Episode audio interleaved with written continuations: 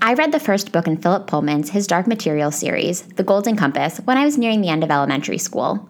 From the opening scene, I remember falling in love with young heroine Lyra and her daemon Pan. Back then, I thought that Pan was just a cute animal sidekick who would change forms and offer Lyra valuable advice in times of need. How fun, right? Well, it turns out that I underestimated the whole daemon thing. In Pullman's beautifully designed world, daemons, as I now understand them, are actually the tangible external representations of a human's inner soul. Learning this on my recent reread made the rest of the book's plot seem that much more messed up. The big picture conflict of the Golden Compass is a scheme designed by the ruling church, aka the magisterium, to kidnap vulnerable children and physically divide them from their daemons. Allow me to remind you that those are actually their souls in the name of research. Yeah, it's pretty gross. Generally speaking, my experience with reading this book as an adult revealed the rich and complicated world that Lyra lives in. It's about way more than furry animal friends, people. This complexity sets the stage for so much interesting discussion. In this episode, you'll hear us talk about politics, a child's loyalty, the Garden of Eden, the pros and cons of seeing the future, the nature of souls, puberty, loneliness, ruling religious bodies, failed movie adaptations, and so much more. Even with all of this, I can't help but think that we barely scratched the surface. There's just so much going on in this book. This week's guest is Elena Nicolaou. She's an entertainment writer at Refinery 29, where she covers everything from podcasts to Netflix's latest viral hit to her biggest love, books. Follow her on Bookstagram at Books and Elena and on Twitter at Elena Wonders. I am thrilled to have her joining us for this episode, and I absolutely loved chatting with her about all things Golden Compass. Don't forget to join the SSR social media party by following us on Instagram and Twitter at SSRPod and by searching the SSR podcast on Facebook. It makes me so happy every time I see you tagging an episode in your Instagram stories, so please do keep that up. If you're enjoying the show, I would also humbly ask you to leave a five star rating and review on iTunes. These are actually a pretty big deal because they drive the visibility of the show for potential new listeners. Looking for one more way to show your support for SSR? Become a Patreon sponsor. Visit our Patreon page at www.patreon.com slash ssrpodcast, and Patreon is spelled P-A-T-R-E-O-N, or go to www.ssrpodcast.com and click support at the top of the page for all the details. When you become a sponsor, you support the show with a few dollars per month, and you get some great perks in return. Think monthly newsletters, SSR merch, on-demand book recommendations, bonus episodes, and more. This is an independent podcast, which means I do all the work myself, and that's why these sponsorships are so important. A big shout out to all the Patreon sponsors out there listening. I really appreciate your support. Now let's go to the show. Welcome to the SSR podcast.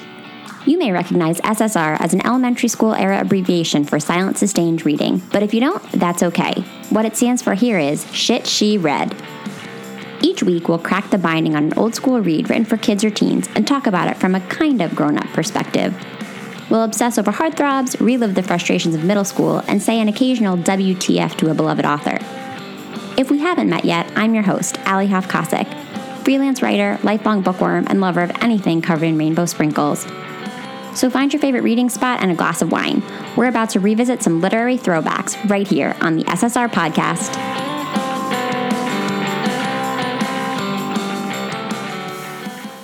Hi, Elena. Welcome to SSR. Hi, Alli. I'm so happy to be on. This is so exciting.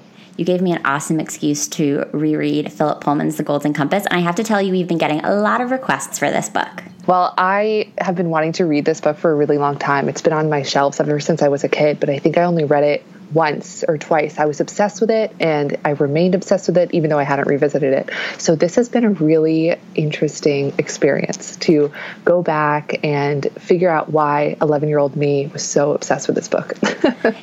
it was a question I asked myself also when I was rereading it because I have to imagine that it was a much different experience for me when I was reading it as a kid. We yeah. talked about this briefly via email yesterday though, and I think it's worth mentioning at the top. The timing for us to be talking about this book is perfect because mm-hmm. the trailer for the new BBC adaptation just came out, I think, two weeks ago, according yeah. to YouTube. So this book is like back out there in pop culture. And this hopefully is the chance to get the screen adaptation right because I don't know if you remember the movie that came out was very sanitized. It had wiped out all of the like rock and roll energy, which is in the book, so much. And I hope that the BBC adaptation is adequately dark because the movie was not. yeah, I read a lot of criticism of the movie while I was preparing for our conversation. I never saw it, so I don't know, but from what I've read about it, it sounds like it was kind of a lame effort. Yeah, it seemed like they were just trying to please people, and what Philip Pullman did, he was not interested in pleasing people with this book. He just wanted to tell a really good story, and so hopefully that will be the theme or the ethos that drives the new adaptation. The trailer looked pretty good, but it wasn't giving away any of its secrets. Which I like. I'm excited to see it. I don't watch a lot of BBC, but I was watching the trailer this morning and I said to my husband, I was like, we're going to have to watch this. And he has never yeah. read the book and he's a huge Game of Thrones fan. And I was reading it. I was like, you have to read this book. How did you not yes. get into this as a kid? Because he loved Tolkien. He loved all of that like high fantasy stuff. And my mind is still kind of blown that he never got around to it. So I think in my household, he's going to be reading The Golden Compass for the first time, hopefully soon, and then we are going to get very excited about the BBC adaptation. Yeah, Lyra has some real Arya Stark energy. Seriously. Like, they could take over the world, I think, if we put them together. I'm yeah. sure your husband will like it. Yeah, they'd be the ultimate team, like the ultimate girl power team. Yeah, they're pretty ruthless for they're like ruthless preteens. Yeah, I love it. So let's get into the book. Like what do you remember of the first time you read it? Do you remember how old you were? Like what what comes back to you when you think about the first time experiencing The Golden Compass, which for the record yeah. came out in 1996 here in the US. It came out in 1995 in the UK where it was originally titled Northern Lights. Fun fact. Yeah. Northern Lights. That gives me such a different image in my head than the Golden Compass. But so I remember reading the Golden Compass when I was, I think, 11 or 12 years old. And for me, my reading of it was always defined in relation to Harry Potter for some reason. I remember reading this and saying, like, oh, wow, this is as good as Harry Potter, but it's so different. And I think for a while, I almost liked it more than Harry Potter because it felt like it was almost like illicit. Like I was reading something that adults like might not necessarily approve of me reading. Like it just felt like a wild ride in a book that assumed that I, as a child, was intelligent, that I was intelligent enough to follow along. And it was so exciting. I loved these books. And I think maybe it was because they were really like hard. Even reading this as an adult, I was struck by how lofty and difficult it is, and almost impressed that this author just assumed that kids would be able to follow along because I think that a lot of times children's intelligence is underestimated. And, and he was a middle grade teacher, so he knew what kids were capable of understanding. And uh, I guess I, I loved that. I loved that he assumed that I would be smart. Thanks, Philip Pullman, for giving us a lot of credit as kids. I totally yeah. agree with you. I have this memory of feeling like I wasn't supposed to be reading it, and I don't. I don't really know even now where that comes from. Maybe other than the fact that there was so much of it that I didn't understand. Yeah. Um, I remember having to look up a lot of words. And the interesting thing about this book is that there's a lot of words in it that feel like they should be real but aren't actually words or vice versa and so i remember being a kid and like trying to figure out what words to ask my mom about because i couldn't mm-hmm. tell if she would even know which ones were actually english words or maybe they're rooted right. in mythology or something like i just didn't know and even as an adult i found myself stumbling over a lot of words that were yeah. brand new to me yeah the vocabulary in the book is very elevated i mean on just on a sentence level i love though i was reading this interview he did with the guardian Guardian. It was like early 2000s, and somebody asked him like, "How do you get kids to read this book?" I've been trying to I think it was librarian writing, and he said, What I recommend is tell the kid that this book is forbidden, that it has too many things that are bad for them. It has sex and religion and violence, and they're not allowed to read it, and then put it on the top shelf and leave the room for an hour, and they'll definitely read it. And so for me, like, that was this book. It was people saying, No, you shouldn't read this, and then really wanting to read it and wanting to rise to the occasion and look up the words and, and figure out what the heck was going on. Yeah, I totally echo your experience comparing it to Harry Potter also, because I think I probably read it when I was 11 or 12. I can't see myself reading it when it was when I was much younger just because it is elevated like you said. And I read Harry Potter when I was like 9, I think. So this probably came after Harry Potter for me. I remember reading it on a trip to Florida with my grandparents. And in hindsight, like this is so not something I'd read at the beach now as an adult, but it felt like such an like an engaging beach read to an 11 year old, and it took me the whole trip. It was you know reading out on the plane and like having that time to really dig into this high fantasy book, which was totally my genre at the time. Like I loved all things fantasy, and I don't remember picking it up myself. I think maybe somebody bought it for me because I I remember like not being convinced by the cover of it, and and you oh, tweeted oh, yeah. some of the old covers, which was yeah. cool. But I remember being like, I don't know if I get this cover. Is this a book for me? At that time, I was very taken with, you know, and this is a controversial thing, like girl books versus boy books. And I like couldn't tell if this was sort of my thing. Somebody gave it to me, probably having seen it on like an end cap and being like, this looks like the next hot thing. Mm-hmm. But I loved it and I ate it up over that trip. And I think I came back to it at some point a few years later, but I don't remember that reading quite as vividly as the experience of like sitting by the pool with my grandparents eating french fries with the Golden Compass. Yeah, yeah, this book really defies that girl book, boy book stereotyping that unfortunately I think it did exist a lot um, in kids' books, but so does Harry Potter. So maybe that was like that kind of it, it breached the divide. But what I like about this is like Harry Potter sort of starts off middle grade and then transitions into YA. And I definitely read this like at the point where I was getting into Harry Potter's older years, if that makes sense. Mm-hmm. But this book, like, just it's in a league of its own. Technically, this book is billed as like middle grade, so it just sort of skips that transition, that easing into darker themes immediately. And by page like what thirty, there are kids being stolen. Like it gets dark quick, and I kind of I admire that. Like there isn't really an on ramp for adulthood for a lot of people. Like it's just he he plunges you in, and that's kind of what being a kid feels like all the time. Like you're just constantly plunged into things that are scary, and you don't know what's going on. So this book doesn't coddle the reader at all. I read a few interviews with him where he was talking about how he didn't really have an audience in mind. As you said, he's a middle grade teacher. And so I think that probably served him well, just having a good sense of like the 11, 12 year old brain. But this is a quote that I read from him in Slate. He said, I don't know whether The Golden Compass is a young adult book or a children's book or adult book that somehow sneaked its way into a children's bookstore. I don't actually think about the audience, which hilarious as a writer. I don't think about my readers at all. Also a little hilarious. I think about the story I'm writing and whether I'm writing it clearly enough to please me. If you asked what sort of audience I would like, I would say a mixed one, please. Mm. Yeah, and that works so well. I mean, I enjoyed reading this book so much as an adult. What did you think? Did you enjoy it as much? Yeah, and I've talked about this a few times on the podcast. How, as I mentioned to you a few minutes ago, like I loved high fantasy so much as a kid. And I know that there are great fantasy series out there that are intended for adults, but it's just not something that I've ever gravitated toward. I haven't ever sought those series out. It just hasn't really been my thing as an adult. And getting back into a book like this that I already sort of had like an anchor point to, knowing that there was a nostalgic factor, knowing that I would like it, knowing that there would be some familiarity going into it. I was excited to read it, and it was such a nice memory of like what high fantasy can feel like and how yeah. brilliant an author like this is. I mean, the world building is insane. It really is. And even the points where he's like telling, not showing, which happens a lot, especially when he's explaining like the mechanics of dust, all of these very lofty ideas, it's still so interesting. Like it still pulls you in. I, I didn't mind that there were parts where he was like, okay, this is what's going on. And it just sort of explained it, which I don't know if that's like one of the rules of world building, but that if he was breaking it, but I enjoyed it anyway.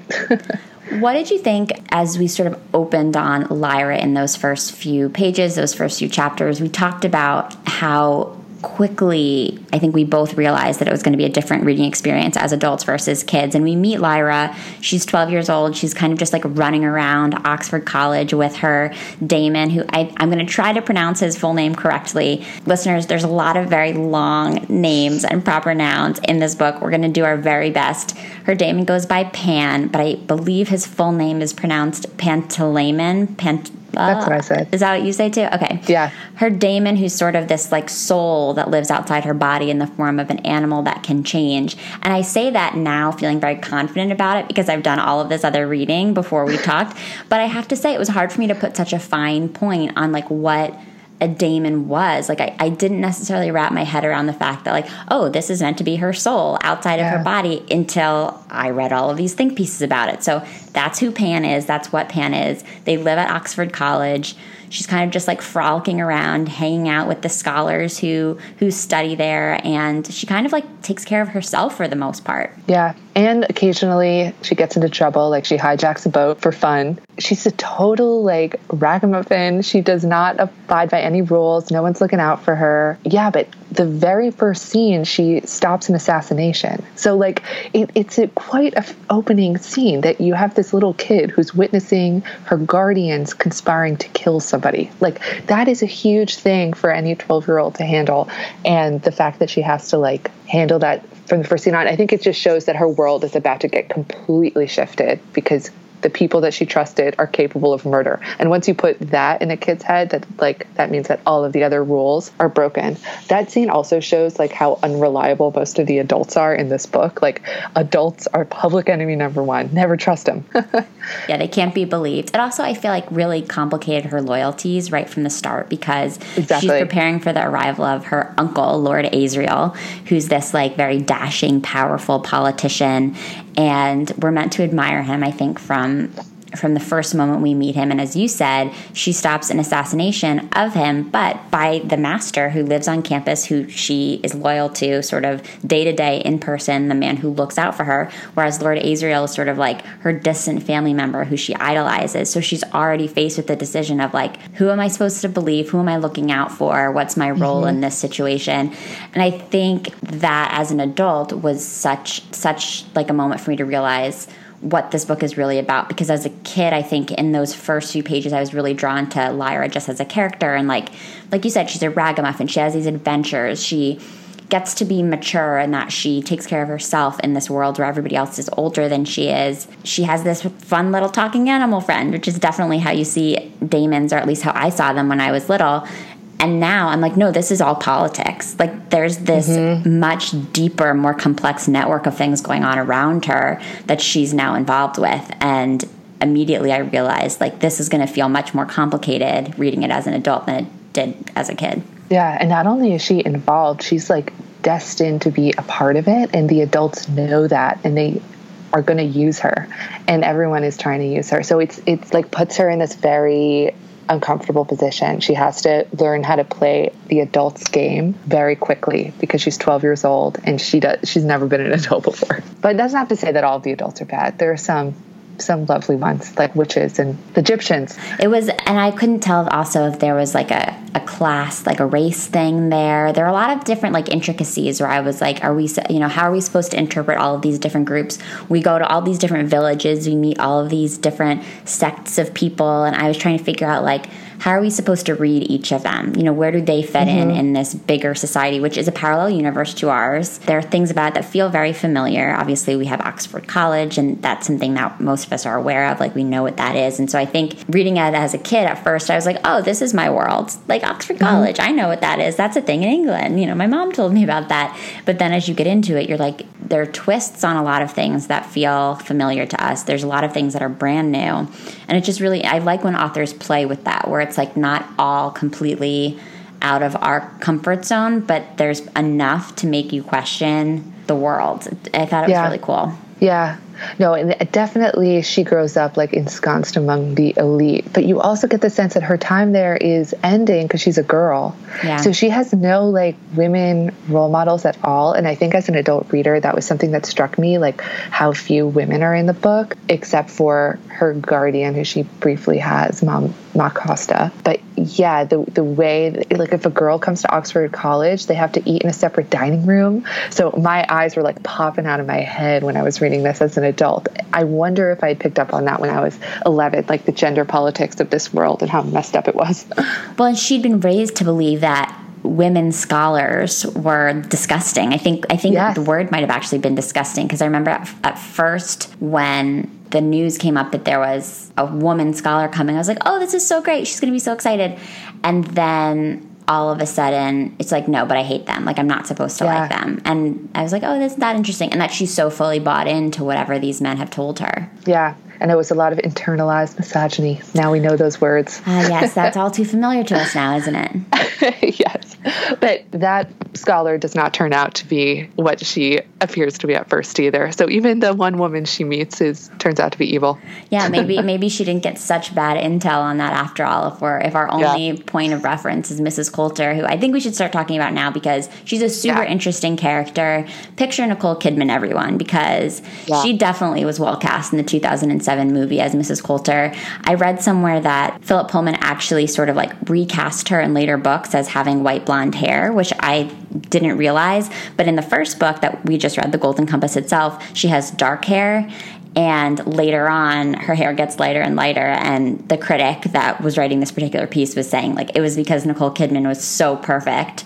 that she just kind of like embodied mrs coulter yeah in my head she was definitely blonde to uh-huh. be clear she was like an icicle piercing my heart. She really scared me. I mean, that sort of kind of treacly guardian who pretends she has the best interest of her ward at heart, but is actually quite evil, has actually been something we've been seeing a lot in pop culture lately. Like in everything from Sharp Objects to this new show that's coming out, The Act, like mothers who cannot be trusted with their children. Um, the fact that Mrs. Coulter does end up being, spoiler, her mother didn't surprise me.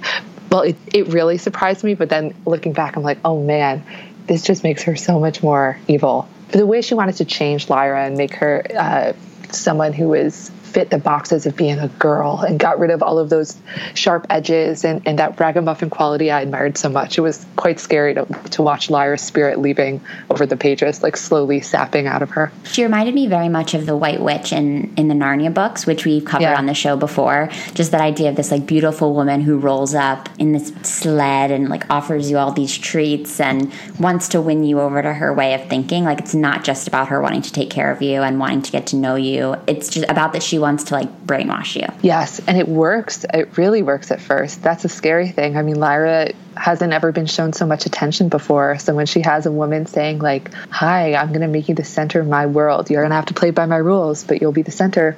She's okay with it at first. She calls her wonderful, you know. But by paying attention to her daemon, you know not to trust Mrs. Coulter, which I think is so interesting. Like that was the first indication you really get that daemons are they, they can't lie. Like they are the soul of a person. When you catch the daemon sneaking around and spying, that's when you know that Mrs. Coulter is also probably duplicitous. Well, as you were saying, Lyra had so few, really, actually, she didn't really have any female role models. And right. so it was very easy for her to be taken in with somebody like Mrs. Coulter who was also beautiful and showed her yeah. attention. And again, like trying to think about what of this probably appealed to me as a kid versus what I was able to read in to now, I think when I was younger, I probably was very taken with like the lifestyle that Lyra got to experience for a little while and getting to go shopping and buying all these beautiful clothes. And she lives in this beautiful place. And then reading it now, there's moments where she literally is like, oh, I'm her personal assistant. Like she says that to other adults. And reading it as a grown up myself now, I'm like, wow, I did not pick up as a 12 or 13 year old or however old I was when I read this, like I didn't pick up on the fact that that's really messed up. That she brought this kid in sort of charmed her with all of these promises and was like no you're just going to be my assistant. I think i just i didn't pick up on that as a kid. I was like you're just going to help her and you're going to learn from her but she really works for her. Yeah uh, yeah she has no agency she has no freedom and she also still doesn't have a parent. Like this kid has had no adults looking out for her looking out for her because they love her and because they want what's best for her. She's been used like her either used or neglected her entire life and it's been up to her to see through the illusion. It does take her a while, though, to see through the illusion in this case. And luckily, she has Pan to help her. I think Pan we yeah. definitely need to talk about because he's really our window into what this daemon concept is really all about. And their relationship just tugged on my heartstrings so much. And there are so many moments throughout the book, and this is you know another spoiler, although we do plenty of spoilers on the show. The sort of the bad guys in this situation, the gobblers, the people that are doing research on kids and kidnapping them, their end goal is to cut kids off from their daemons, like to physically break their daemons away from their bodies, which if we're to to remember the fact that these daemons are meant to symbolize souls, it's really about removing the souls of children from their physical selves. And it's a process that they call intercision that's very painful physically and emotionally. Lyra meets a kid who dies soon after he goes through this process. And the more we learn about that and the more we realize like the physical pain that Lyra would feel if Pan were to be cut off from her, the situations that the two of them find themselves in where they're like imagining what it would be like not to be together anymore. It was so heartbreaking. And yeah. obviously this is a very like watered down version of it, but particularly followers of my social media will know that I have a dog that I'm obsessed with. And I was reading this book and like looking at him and I was like, You're not even my soul, but if somebody removed you from me, I would feel this way. And it's it's really yeah. painful to read. Yeah. Oh my gosh. I'm so obsessed with the concept of daemons. I am like obsessed. First of all, I spent most of the book thinking about what my daemon would be. Um, and I have not decided yet. But their bond is so fascinating. I love that daemons have personalities of their own. Like even from the first page on, Pan is Lyra's like sensible, worrisome side. He's a little neurotic. He thinks about things that she might not think of, or he thinks for her. He's more skeptical of other people. It's like he has her best interest in mind when other people don't. But since he's her soul, that's also like her. She's looking out for herself too. I think that, but the intercision thing, it, it's amazing that he takes this concept that is unfamiliar to us because we don't have daemons but by the time you get to that realization it's so awful. Like it, it made me feel sick the idea of people being dehumanized to that degree and like taken the most important thing about them literally physically severed is such a horrible thing to think about. And that's all because pullman has set up this world so well through pan and lyra's relationship. But when you get to that revelation it's like a dagger in your heart.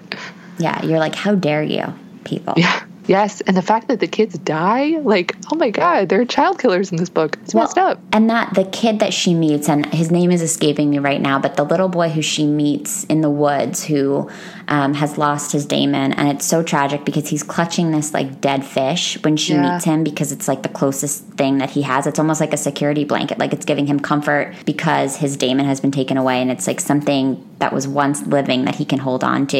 And as he dies soon after, and it was interesting because when Lyra then goes to the research center and is, is talking to the other kids about this particular boy who she's met, they're almost talking about him. At least my impression was that maybe he had some mental disabilities or something like that. Um, and it made it all the more painful because it was like these adults have taken this child that was vulnerable in so many ways. And not only because he was a child but maybe because he had some other struggles of his own and they've just completely like robbed him of the one thing that made him feel safe and the one entity that was always looking out for him. Because we don't know like if he had parents or if he was on his own. Maybe he's like Lyra and this you know whole world mm-hmm. is overrun with kids that are just having to take care of themselves. And knowing that they've taken this like very vulnerable child and ruined him yeah. I think the fact that that's how we are sort of introduced to this whole concept makes it even more terrible. So that was a very smart move on Pullman's part. Right. And then the fact that Iorek, who we haven't even oh touched gosh. on yet, but Iorek. there's Iorek the bear and he doesn't have a daemon. And so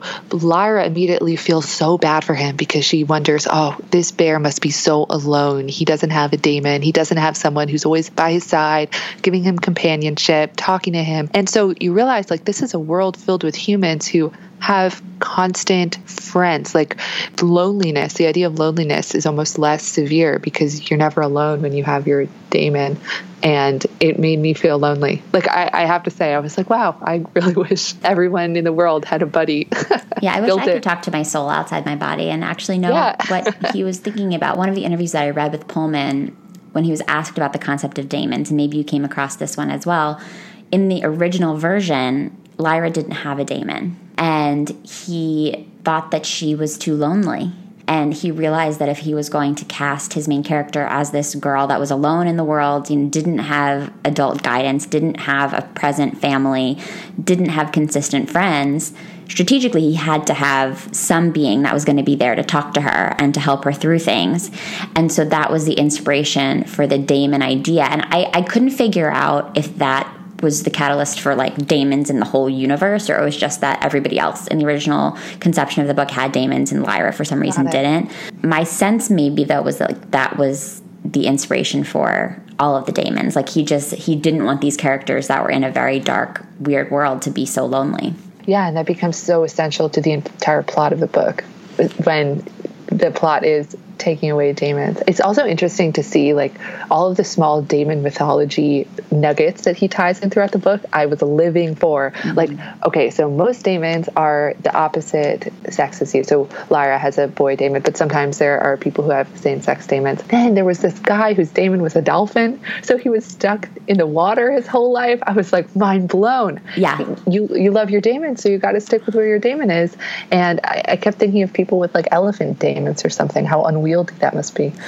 yeah, you just have to hang out with your your daemon, and they're to knock things over wherever yeah. you go. Yeah, because Pan, they were on a boat at one point, and Pan was like living for the ocean and having the best time. And Lyra was like, I really hope he doesn't love yeah. it too much. So, sort of like the other interesting concept is that children have daemons that change forms. Like Pan, for mm-hmm. instance, is constantly becoming different animals depending on the situation. When he's scared, he becomes these like fierce cats. And the creatures that they can transform into, like a lot of them are real, but they can also be mythical. Like they're not all mm-hmm. real animals. And then when a human goes through puberty, their daemon locks into one form, which yeah. Pullman said in one of the interviews that I found is like the main point. Like once he figured that out, like everything changed for him in putting the book together. Yeah, I know it. It is so essential to like it. it has an interesting idea of childhood that like kids are mutable they aren't them they aren't formed yet everything is still up for grabs but then i guess when you go through puberty like know who you are more i mean i would argue with that a little bit but that is like the axis around which the entire book and its mythology orbits because there was like all of this stuff about the Garden of Eden, right? Did you catch that? And that like original sin was when in this world original sin is like different. It's like when you know your daemon or something. Yeah, honestly, those last I would say like 30 pages where where Lord Asriel yeah. goes into that whole story. It was a little confusing for me. I'm not super up to date on my Bible stories. I don't know that much about original sin outside of the fact that like a lot of people would say that it's all Eve's fault, which clearly I don't agree with. Um, and so that was sort of like the alarm bells that went off in my head when I started to read that part of the book where it was like it goes back to the Garden of Eden and original sin. right. Like, if you're going to turn this back around on Eve right now, when we've been reading this awesome story about a kick-ass little girl heroine, I'm not going to be happy. But yeah, so it's like dust, which is the mysterious substance that they're researching throughout the whole book, we learn is the physical manifestation of original sin. And yeah, it, it somehow is tied into your daemon. And yeah. I, I wonder how much of that is meant to be like sexual awakening. And like once you go through puberty, you understand your sexuality and your body differently. And like that's where original sin comes into play. But I didn't find that he put too fine a point on that. And it made it a little confusing for me, to be honest. Yeah. Like he didn't quite bring the idea of dust home for me at the end and maybe maybe we learn more about that in the other books which i know i read but i can't yeah. remember how much clearer it becomes i know i feel like i need to get a phd in Pullman's philosophy to fully understand this because I agree the last 30 pages are like philosophy dump because Lord Asriel likes to explain things to people who don't totally know what's going on, Lyra and myself included. But I think it has to do, like, dust has to do with the transition from the state of innocence when you're a kid to the state of experience when you're an adult. And once you become an adult, go through puberty, you start attracting dust. And that is like the marker of, of sin. It's like this threshold. Mm. If, if only that was how adulthood really started, like some biological step. That isn't how, I don't know. It, it's just like very, it's sort of like a narrow definition of adulthood, I guess is what I mean to say, but that's what this book is, is using. And I'm not familiar with Paradise Lost. I haven't read it, but yeah. I do know that Pullman was very influenced by Paradise Lost and by John Milton. And one quote that I found of his um, when being asked about the connection between the Golden Compass and Milton and Paradise Lost was um, he said, Well, the Dark Materials is, of course, a retelling of the Miltonic temptation and fall, but most of what happens after the Golden Compass ends. And what I wanted to do was represent the fall as entirely good. It is good yeah. for people to know things, to grow up, to become sexual beings. And that crystallized it a little better for me because, as you're yeah. saying, it made me realize, like, at the end of the book, we're meant to understand that, like, we're learning about what happens after you're not a kid anymore and that maybe it's not so terrible and you know your daemon comes into its own you become a stronger person it doesn't have to be so bad and leaving the garden of eden by that also doesn't have to be a bad thing like this is what we've been punished for you know in like religion it's mm-hmm. it was a it's why we're like still being punished but to, for pullman it was a good thing. It was a good thing that we left, and it's a good thing, I guess, that people grow up. But it is pretty radical. Like this book is a children's book or I guess in everyone's book, but it carries a philosophy that is antithetical, I think, to a lot of other philosophies. So I don't know, it's like a Trojan horse of a book. You read it for the story, but it, it packs a lot of ideas in there that I think when you're an adult you can pick up on a lot more, but I'm sure when you're a kid you can pick up on them too. I read that that a lot of religious education professors teach this book, but at the same time there's for obvious reasons tons of religious people, religious organizations that ban it. And I think it's really fascinating that it's so polarizing. Um, because at first glance it it's very anti-church very anti-organized religion. The whole universe is run by this religious body called the magisterium and they're behind all these terrible things that happen. They're the reason that the gobblers are kidnapping the children. They're the reason that all these experiments are going on why they're being taken from their families why their souls are literally being cut from their bodies. But at the same time i can see how some religious professors be like somewhere in here is a message about like how you find your faith and mm-hmm. like what it's actually about to have a relationship with yourself and with a greater power and like how that all rolls out so i think it's pretty fascinating that you can find both of those messages in this book. Philip Pullman is, I think, definitely an atheist from what I've found. And um, there's a lot of readings of this book that are specific to the Catholic Church and the abuses of the Catholic Church against children, um, which unfortunately we hear far, far, far, far, far too often. So I think there's you can sort of read a lot of messages in this book depending on where you come from spiritually. Yeah, and your age and everything. I mean, I feel like this is a book that should be reread like in every major life phase as you accrue knowledge because it just keeps getting better. And you remember who you used to be when you read it and and how that person must have interpreted it. I'm sure when i was a kid what i harped on the most was how bad i felt for her because her parents are both so terrible. Mm-hmm. because they are the worst parents i think. Second to like matilda's parents. They're Ugh. awful. And when she stands up to her dad and calls him not a human my hand is in the air. I pulled out a quote of what she said to him at the end because like she's learned that lord asriel is not her uncle but is her dad. And she's been like working so hard to find him, to release yeah. him from prison, so that he can go back to doing what she thinks is good work. She's been to hell and back in order to rescue him. And then at the end of the book, he cuts her best friend Roger's daemon from him so that he can like absorb the energy that's released and finally create the portal to this other world that he's been exploring. So he's just an evil person. Like she's done all this work in order to get to him, in order to be like, I know I'm your daughter. How cool is that? Like, let me help you. Let's work together. And he completely fucks her over. And she says, so you should have told me before, that's what. You shouldn't hide things like that from people because they feel stupid when they find out, and that's cruel. What difference would it make if I knew I was your daughter? You could have said it years ago. And she goes on and on, but like the fact that this 12 year old girl mm-hmm. is standing up to a powerful man who's already proven himself to be shady and terrible. Like, I don't think adult women stand up for themselves this way. Like I'm not very good at standing myself up in this way and just kind of like calling people out and being like, this is what you did. Let me explain to you why it pisses me off. And that's the bottom line. Like explain to me why you did this to me. And uh, yeah. I just love that about her. Like she is able to navigate all of these very like magical, fantastical situations, but she also can directly take somebody on in what feels like a much more true to life scenario. You know, in another book, the father his eyes would crinkle. He'd realize that he had been wrong the whole time. His heart would melt. He'd hug his daughter. That does not happen here. No. He's so cold. He's essentially says like, "Yeah, so what?"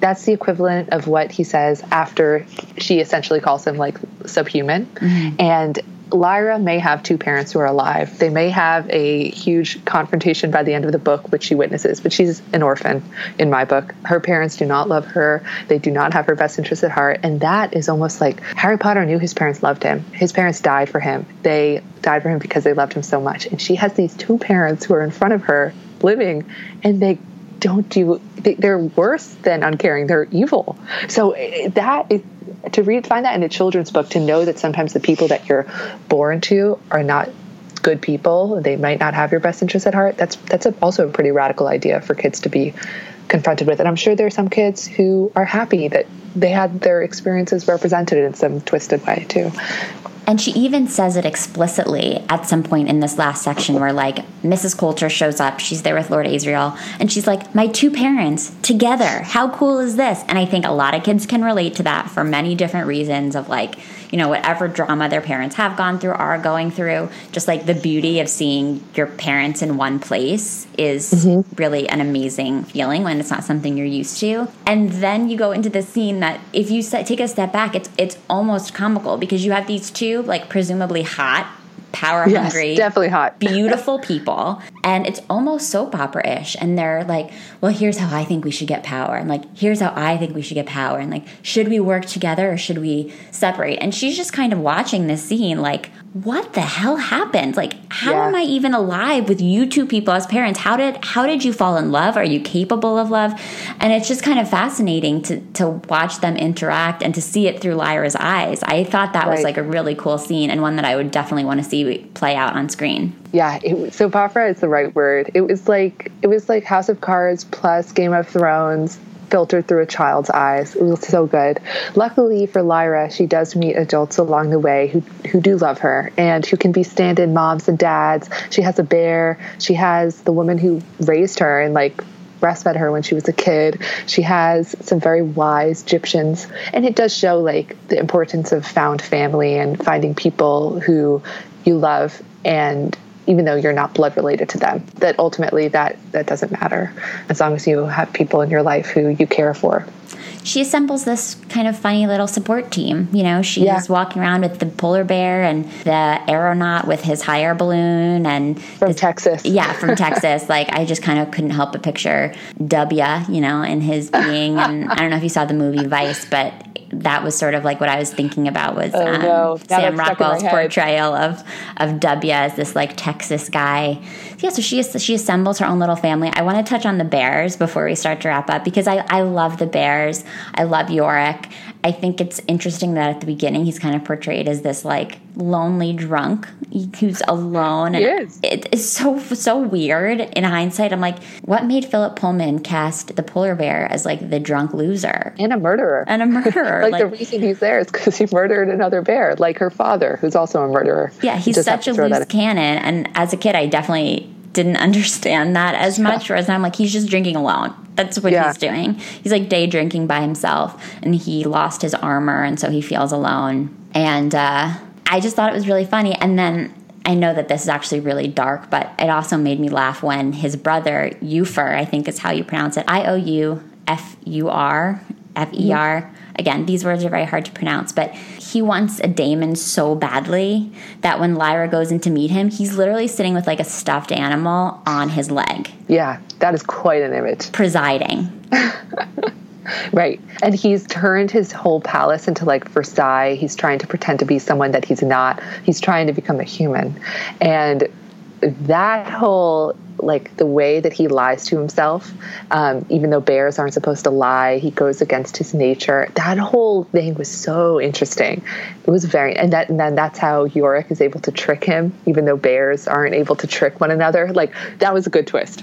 That Yeah. totally blew my mind. Yeah, and Lyra's able to trick him by pretending that she's become Iorek's daemon and being like, I can become your daemon if you kill Iorek. Like, let me just deal with it. And that that's sort of the card that she plays. I thought that was brilliant. Just like everybody's motives were so distinct. I loved how each group was driven by different things. I loved how it was all written in its like unique mythology depending on where you were and who she was dealing with. Like I just loved it and it was fascinating to just see what each character, I, you know, I can't really say mm-hmm. people because we're talking about the bears right now, but to see how they all were motivated. And it's all about power, really. Yeah.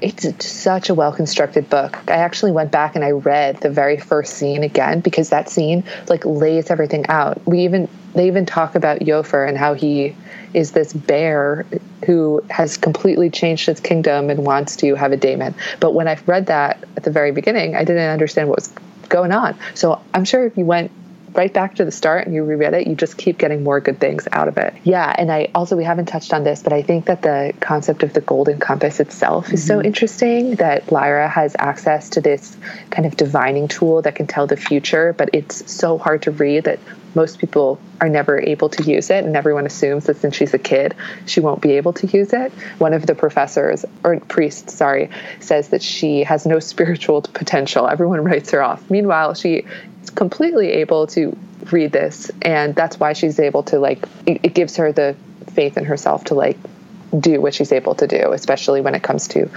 organizing that fight to the death between Iofur and Iorek which we were just talking about Yeah, it's interesting that she has the power to see the future, and I think anytime a book creates that sort of a device, whether whether it's in the form of a physical device or just sort of like an innate ability to see the future, it always makes me think about like what the author is trying to say about is it good or bad to have that mm-hmm. capability? Like if you were given that choice, if you were in Lyra's position and and somebody said to you, "Here, you can have this tool that will allow you to see the future," or you can turn it down and just kind of like live like other humans and see what happens randomly. Yeah. I, I just always find that to be an interesting question. And I think this book is very pro seeing the future because Lyra is able to do so much with the tool that she has. Yeah, she helps her motley crew. She does not do what I would do if I had that, which would be like ask, oh, are Jennifer Aniston and Brad Pitt going to get back together? Like I would totally go off script and use it for other means. Maybe start like a, a betting website. But she uses it for purely noble purposes, and it is an essential part of the book, and it's also an essential part of her self discovery. Like she she learns how to read this impenetrable machine and she does so by like trusting herself and going deep into herself because she is special even if everybody writes her off one thing i expected to find more of in the way of think pieces and, and criticism online was stories about lyra as like a feminist icon and a feminist hero and i went through the first six seven eight pages worth of google search results and there's nothing why do you think that is I don't know. Doesn't that surprise you? It does surprise me. It does surprise me because uh, you know I've I've done this a lot, and that usually comes up. I mean, Ella Enchanted, for example, there were tons of search results, tons of think pieces about Ella as a feminist icon, how she was before her time, and I was so ready to have this conversation with you that was driven by all these stories that I found, quoting all these authors who were talking about how Lyra had been like the OG feminist icon for them, and I couldn't find it. And the only thing that I really found, again from an interview with Philip Pullman, was that like he didn't really have any strong motive for making Lyra a girl. Like he didn't try to make a political statement by casting mm-hmm. her as a girl instead of a boy. He just kind of was driven by her personality, which I like. You know, mm-hmm. I appreciate the fact that what defines her isn't her gender. Like she just happens to be this badass kid who could be a heroine for a lot of girl readers. But it's it is interesting, especially in like the mid '90s when this book was written, and you have to assume it took him years and years to write because the myth- the mythology is so deep. Like this male author wrote a little girl heroine. It's it's just it's fascinating to me that there wasn't more to that. And I was kind of disappointed, honestly, that I didn't find a lot out there. I think we have to write it because I think that there is a case that can be made for this big time. I mean, her her status as a girl like does play into the entire book. It's why she is an outsider among the priests at Oxford College. It's why she immediately sort of falls in the trap of Mrs. Coulter's. It's because Mrs. Coulter is the first person to treat her like a girl. She's like, oh, maybe I do like dresses. You know, it's like the first time she's ever been put into the box of gender expectations. And then I think in the second two books, it also plays a big role because that's when she falls in love. Mm-hmm. I don't mm-hmm. know if you remember that, but I, I remember like my first, the first date couple I stand was Lyra and Will, and it killed me what happens in the end, which I'm not spoiling. But um, yeah, you're right. It, I also think it does tie back into the branding of the book, going back to those awful covers. Like it was like they didn't know the marketers didn't know who this book was for, and they didn't know if they should be marketing it towards boys or girls. So the covers, a lot of them were like very cheesy and I, I don't know. Maybe, maybe I'm like extrapolating, but maybe that plays into it. That it's a book about a girl, but is for everybody. I think you're right. And I think you'll appreciate this as somebody who I assume deals in these kinds of stats a lot with your job. I found that, again, in 1996, this book had a $250,000 ad promo budget. Elena's eyes are widening, everyone. Wow. 100,000 big... 100,000 first print. Like they knew it was going to be big. They knew it was going to be huge. In 1990 596 that's like a lot i mean that's a lot of money now but 20 wow. years ago that's an insane amount of money. Wow. Well you know that is a lot of money. I'm not surprised. This book is like a blockbuster of a book. It is brilliant. It's unlike anything i've ever read. And for me it, it, of course it's a huge perk that it's about this incredible girl who like defies every expectation every stereotype both in literature and in the world that she's in. Like she defies she defies her peers and she defies a reader's expectations too of how a girl should be. I mean, she's a queen. She's a total queen in training.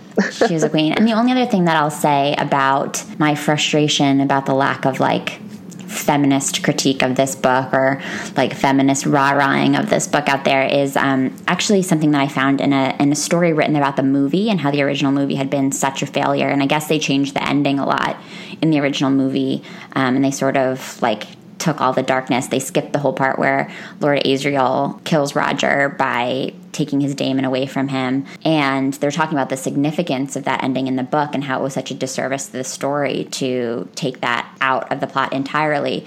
And the author says Asriel, far from being the gallant hero Lyra believed he was, is as fundamentally corrupt and wicked as anyone else in her world. And when Lyra decides to walk through the portal to another world herself without waiting for Asriel or anyone else, we realize what kind of story we were reading this whole time. It's one in which the little girl is not there to help the big strong man save the world, but one in which the little girl herself will do the saving. Wow, I just got chills. Yay. I totally got chills. And I also love the logic she uses about why she should cross the bridge. It is such good logic. She says, Well, everybody else thinks that dust is bad. And if everybody else thinks that, because these people are like her mom, her dad, the priests, like Oxford College, then it must be good because all of those people are terrible. And lo and behold, she's right. She goes, she walks into the sunset that is the Northern Lights, and she, she, she uses her path as anything that's diametrically opposed to the people who have proven themselves to be like corrupt and evil. So it's it's pretty solid logic, I'd say, for a twelve year old. Yeah, and the final sentence of the book is So Lyra and her daemon turned away from the world they were born in and looked toward the sun and walked into the sky. What a sentence. Don't you just want to pick up the next book? I do. That is a good cliffhanger. It's such a good cliffhanger. I miss cliffhangers. We don't get them enough in adult books. I think we might have to start reading more high fantasy. I think that is the takeaway from our trip into the Golden Compass. I think I think you might be right. I think that's true. My husband's been trying to get me to read Game of Thrones. I have not read it, which I know is pretty embarrassing to admit. And he's like, just read the first one. I think you'll really like it. And after reading this again, I'm thinking, hmm, maybe he's right. Yeah, I think so too. I do want to read ones where women are the main characters. There's one that just came out that seems pretty tempting and, and big and all about women. So I think after this, that, that might be my next read. I think I know what the answer to this question is going to be for you, but I will ask it as I always do. Did coming back to the Golden Compass make you dislike the book in some way? Did it not hold up for you somehow, or did it make you love it all the more? No, it made me love it all the more. It made me feel very fondly towards my younger self. And for however much she was able to understand of the book, I admire her for loving it anyway. And I want to thank Philip Pullman for like giving this story to us. And I'm very excited that so many more people are going to come to it because of the BBC adaptation. I hope it brings them back to the book as, as always. But it's a great story and that this is a time when we really need great stories so i echo all of that i'm excited to see the adaptation I'll definitely be on the lookout for more updates about it. I'll include the trailer to it in the show notes for those who want to take a look at it. I'll also include the trailer for the 2007 movie because although it was a bomb, the trailer is pretty cool. Yeah. What do you think your daemon would be? Have you decided? That's I don't know. I think I'm undecided too. I mean, like I said, as I was reading this book, I was looking at my dog the whole time. So in my head, I was like, maybe you're my daemon. But I don't think my daemon is actually a golden retriever. Like, I don't think that's actually that representative of my personality. I think I'd probably lean more toward like the cat end of the spectrum. What do you think? There's some really good cats in this book, like cat daemons. I mean, I think it's Fa cat. Uh, it's very beautiful. I, I don't know. I kind of think I'm a bird okay. of some sort, like maybe a, a soaring bird. But I don't know. I kind of would want something that was cuddly yeah. Like that you can pet, you know? I don't think you can pet a bird. No, well, there's so many moments where Lyra was just like holding Pan to her chest, and they were like, anytime they would get scared, and then she would just hold hold him close to her, and it just made me so happy and just feel so sad yeah. that she's alone. Did you look up what her what Pan ended up settling into? I looked it up. I couldn't resist. Tell me, I didn't look it up. It is an animal which I will be honest, I've never heard of before. It's a pine marten. Is that like a monkey? It sounds like a monkey. It's like a weasel. It's like a British weasel. I know, what? right? It's like a prairie We're both dog. making faces. yeah, it's like Pan. It's sort of anticlimactic. Like I want Pan to become like a panther or something, but if it becomes a weasel. That's so interesting. Well, I do want to come back to the second book at some point, maybe the third. I think it might take me a while to get there, but I would absolutely like to finish this series. And who knows, maybe we'll do an episode on it at some point. Sounds good. Let me know what you think if you ever get around to those other books. I will. So, what else have you been reading lately? What are you reading now that you would want to recommend to our listeners? I'm sure oh you have gosh. quite a stack book editor that you are. Hold are. on. What am I? I just read a book for adults that reminded me like how different my world is. I just finished um, Normal People by Sally Rooney. Comes out in April, and it's kind of like a, a, romantic comedy for really messed up people. But a book that I have loved lately, I read that, and I there's another podcast I love called Pop Culture Happy Hour, and Linda Holmes is the host. She just wrote a really, really lovely, charming kind of romance, but more like book about one woman's self discovery that comes out in June, I believe, and it's called Evie Drake Starts Over. So if you're looking for a book that makes you feel warm and cuddly and like new beginnings are possible, I recommend that one. And if you're looking for a book about kind of how complicated human relationships can be, I recommend Normal People. And those both come out soon. Well, I'll include links to both of them in the show notes. Although it sounds like, at least at the time of this recording, it would be a pre order situation, which is great. Yes. Pre order books for authors. People, if you love an author, you're excited about a book, pre order them. It's really great for the authors, it really helps them out. So I'll include links to both of those titles in the show notes, as well as a link to purchase the Golden Compass if you're interested. As a reminder, listeners, if you love SSR and you want to support us, if you shop through those links that I include in the show notes, I get a very teeny tiny little portion of those sales. So thank you for supporting the show. If you're going to buy the books anyway, you might as well shop them through the SSR show notes. Why not? And I would encourage you to pick up the Golden Compass. It's really, really a great and compelling read, and it will be a completely different reading experience for you if you read it 15, 20 years ago as a kid. Yeah, we need to talk through the philosophy with some people. So I, I need I need all the help I can get. yeah, and we need a little wine. We need more people. We just need reinforcements in general. Agreed. Well, thank you so much for joining us, Elena. I had so much fun talking about this book with you. Thank you. I, I can't wait to listen to future episodes. Thanks so much, Alli Have a good day. Bye. Bye.